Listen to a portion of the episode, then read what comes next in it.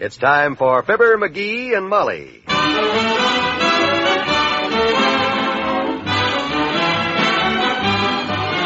Sundays through Thursdays, NBC brings you Fibber McGee and Molly, transcribed. The show is written by Phil Leslie and Joel Kane and directed by Max Hutto.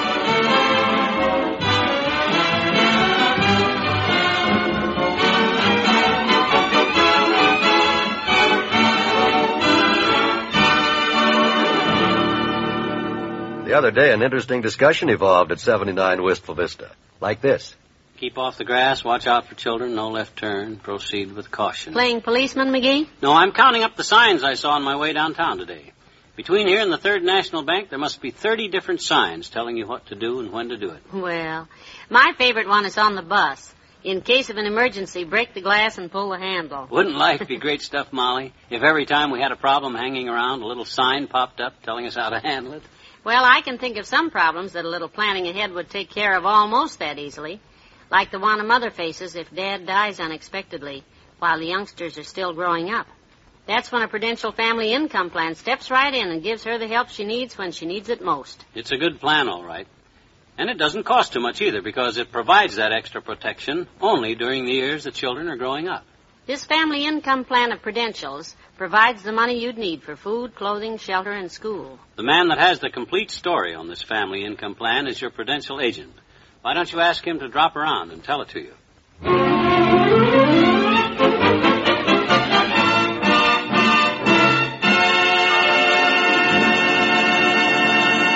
One of the most used appliances in the household at 79 Wistful Vista is an electrical gimmick consisting of two long metal tubes and a small plunger, which can be activated by pressing a button. It sounds like this. Wonder who that is. Well, I don't know, but I've darned enough socks for one evening anyhow, so come in. Well, Les Nelson. Hi, Les. Come in, boy. Hello, Miss McGee. Hi, Mr. McGee. Are you folks busy? No, not at all, Lester. Pull up a chair. Where's Sally? Oh, she went down to wind up for Christmas shopping tonight, Miss McGee, so I kind of thought I'd visit you two a while and kind of... Heavenly days. What happened to your leg, Lester? Huh? My gosh, boy, your pants leg is ripped halfway up to the knee. Well, I will be jiggered. Sit down here. Didn't feel like such a big rip when it happened. Well, how'd you do it? Well, I was cutting through the alley a while ago down there back at Fuller's house, and I fell over an ice can sitting there. Well, now, if that ain't a fine thing. Right in the middle of the alley, huh? Yeah, I didn't see it in the dark. I really took me a header. Sure ruined these slacks, didn't I? Pretty bad, but they can... My gosh, you could have got yourself a compound fracture, Les. Maybe a broken leg, even. You know, people like that ought to... Here, sit down here, boy. Take your weight off that bad leg. Oh, thanks, Mr. McGee, but it's just skin is all. You don't want to be too sure about things like that, Les. Might be worse than you think. Let me take a look at that leg. Looks to me like mixed abrasions and a slight laceration of the upper dermis. What does that mean? You scratched yourself. Oh, why, that's a relief. Well, now, I wouldn't be too sure, boy. This could cause you plenty of trouble. I knew a guy back in Peoria one time that fell over a wheelbarrow and scratched his leg just about like this. And he didn't pay any attention to it either and just went on with his work, and 3 days later his wife ran off with a medicine show. What's the connection there? We were never able to find out. But sure makes a guy stop and think, don't it? Say, now, it kind of does at that. Well, I'd hate to think of Sally traipsing around the country. Let me kneel down here and get a closer look at that injury, Les. Better run and get me a hammer and a short nail, will you, Molly? What? Well, don't tell me the bone is broken. No, but now that I'm kneeling down, I can see where that crack on the bottom of the sofa opened up again. I think a short nail might... Forget the sofa. I'll go get some iodine and a piece of adhesive. Won't hurt to put something on that scratch. It's a good idea. By George, that's a heck of a thing to happen to a guy, Les. Just because some joker is careless and stupid and don't care what happens to other people in his alley, you might have got injured permanent. Well, I guess the feller didn't mean to leave his ash can. Didn't mean to ain't the point. The point is you could have broke your leg, been laid up in the hospital for months, no money coming in, bills piling up, Sally having to go to work to support herself. Maybe she couldn't find a job, maybe have to go on charity, and just picture that poor kid in rags.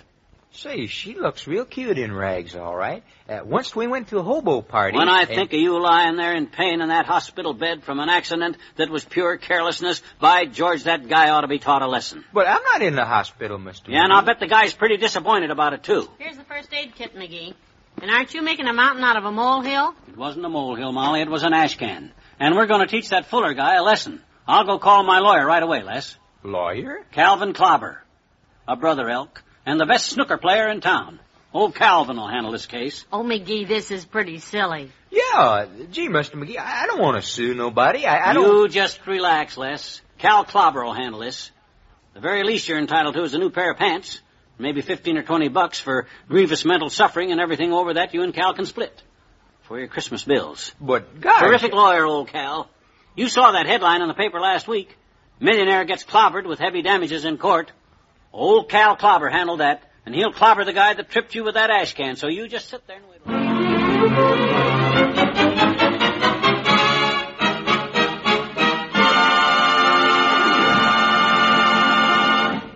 There's more fun with the McGees shortly.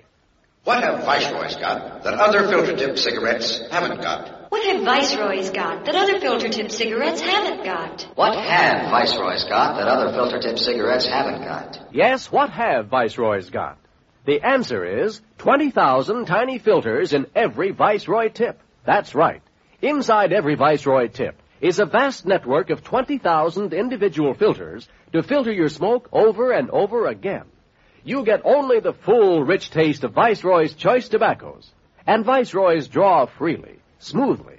So the next time you hear this question, what have Viceroy's got that other filter-tip cigarettes haven't got? You know the answer. 20,000 tiny filters in every Viceroy tip. No wonder more people smoke Viceroy's than any other filter-tip cigarette in the world. Get Viceroy's today. King-size filter-tip. Only a penny or two more than cigarettes without filters.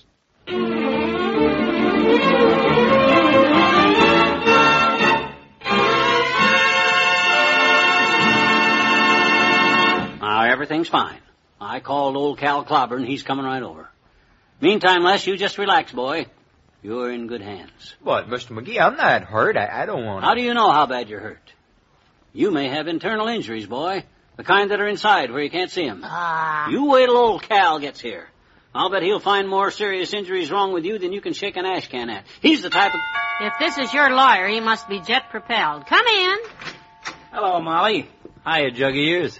Oh, him. Hello, Doctor. Glad you dropped in. We've got a patient for you. Hiya, Doctor. Oh, I didn't see you sitting there, Les. Something wrong? Well, I fell over an ash can, Doctor. It's his leg, his right leg. Just look at that, Doc. Yeah. Does it look bad, Doctor? No, it's just a scratch. I see you've already put iodine on it, and that'll fix it. Better x-ray it, Doc. In color, maybe. Make some sketches. Diagrams to show the jury, stuff like that there. Jury? You don't mean Les is planning a lawsuit? Certainly we're planning a lawsuit. Well, it's only by a lucky break his leg ain't broke. I and Les are going to make an example out of this case. That's what we're going to make an example out. But I'm not hardly scratched, Mr. McGee. I don't want to sue nobody. I'm sorry, Les, but this thing is bigger than you are. It's your civic duty to sue the percolator of this careless deed and see that he's brought to justice for endangering the life, limb, and pursuit of happiness of his fellow man. You owe it to the citizens of this community to make our alleys safe for us, the people. What did he say, Doctor? Well, as nearly as I can make out, he's running for street cleaner. Although I can't... That's Cal Clobber now. When he's on the scent of a good case, old Cal's a legal beagle. Come in, Cal. Hello, McGee. Where's the client? Is he in pain? How many witnesses have we got? How many witnesses have they got? Oh, hello, Doctor. You on our side? No, frankly, I'm neutral, Counselor. Now just take it easy, Cal. Everything's under control. The victim is over here. And, oh, this is my wife, Molly. How do you do, I'm sure, and I'm neutral, too. Well, where's the... Oh, you're the victim, young man? How do you feel? I feel fine, sir. I just... You hear that? Bad nervous shock. Doesn't realize the probable extent of his possible injuries. Honest, Mr. Clobber, I'm not hurt. I don't want to bring any trouble to nobody. I just fell over an ash can. I don't think you've got a case, Cal. Of course not. Just tore his trousers. Well, whether or not we bring an action depends, of course, on whose fault the accident was. It was no accident. It was practically a prefabricated crime. Criminal carelessness, that's what it was. Oh, anybody could forget. I happen to know the guy that was in the alley back of whose house the fall was took in back of. And there's not a carelesser guy on this whole block. Oh, is that a broad statement? The only way to teach a guy like that a lesson is to sue. And that's what I'm here for. And the first thing we're going to do right now is to go to the scene of this catastrophe and take some pictures. I have my camera and flashbulbs here, and I'm... Swell, that's a great idea, Cal. You get a couple of pictures of Les lying on his face in the alley, while Doc bends over him with a handful of bandages, Molly holds a handkerchief to her eyes, and I point to the ash can that tripped him. What? I'll do no such a thing. If that don't have the jury crying all over the judge's robes, I've been listening to the wrong crime programs, and I'm ready to swear.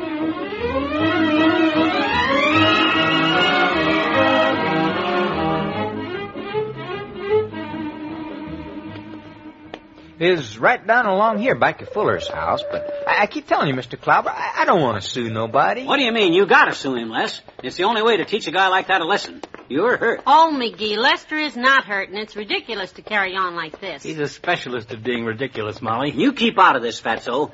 We'll sue, won't we, Cal? Well, that's up to the plaintiff or injured party, McGee. I'm not soliciting this case, you understand. You called me. I didn't... Where's the ash can, young man? I think we can win this. That's it, laying right over there. Shine your flashlight over there, Mr. McGee. That's it. That's the one. Ah, yes. Lying in a very dangerous position. I see it has some numbers painted on it. Oh, yes. Yes, we all do that, so we know whose ash can is whose. Mm-hmm. It says 79 Wistful Vista. Mm. Well, it must belong to... 79? Oh, my gosh. Aha, so that's the owner, huh? What on earth is our ash can doing way down here, McGee? Yours? Gee whiz, I clear forgot. The ash man passed us up this morning, and I had to chase him down the alley, and I was too tired to lug the empty can home. Sue the man, Les. I've changed my mind. I think you should sue. Oh, now, wait a minute, Doc. It was an accident. I think you should sue, too, Lester. Mr. McGee himself said you owe it to the community. Oh. I expect he's kind of changed his mind now, Miss McGee. Is it okay if I run on home and have my pants legs sewed up, Mr. McGee? Phew. Yeah. Run along home, Les. Case dismissed. Now, let's all go home. Whoa, now, just a minute.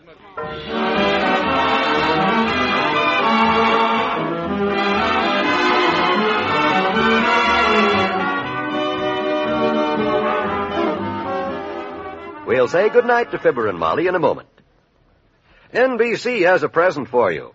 That's that quick-witted man with a mustache, Groucho Marx. Now, don't look for him under your Christmas tree. He's not there. But he is waiting on your radio, and you'll find him tomorrow night here on NBC as he brings you 30 minutes of holiday fun and excitement in You Bet Your Life, the funniest quiz show on the air. There's no telling just what will happen when tomorrow night's contestants meet Groucho, for he's the most irrepressible quizmaster who ever befuddled a contestant. But one thing you can count on, you'll enjoy Groucho Marx in You Bet Your Life. And while we're on the subject of Wednesday evening listening, don't forget there's dramatic entertainment, too, with The Big Story. The Big Story is the popular NBC series that tells you the true and documented story of a reporter's search for a front-page scoop. Hear The Big Story tomorrow night, a Wednesday evening lineup of the best in holiday listening brought to you by NBC. And remember, it's NBC New Year's Day for the Tournament of Roses, the Cotton Bowl, and the Rose Bowl.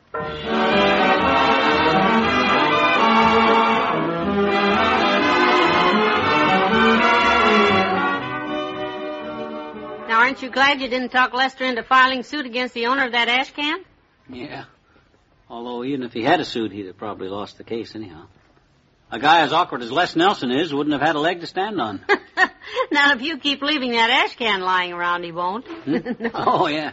And good night. Good night, all.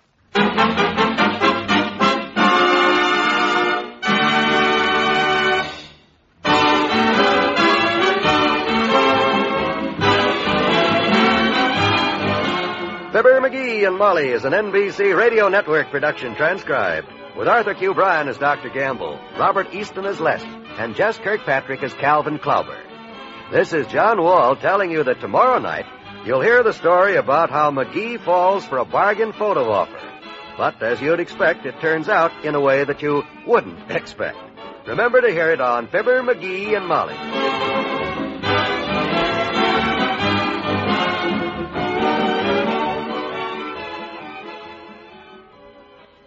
Join the Great Gildersleeve and all his friends tonight on the NBC Radio Network.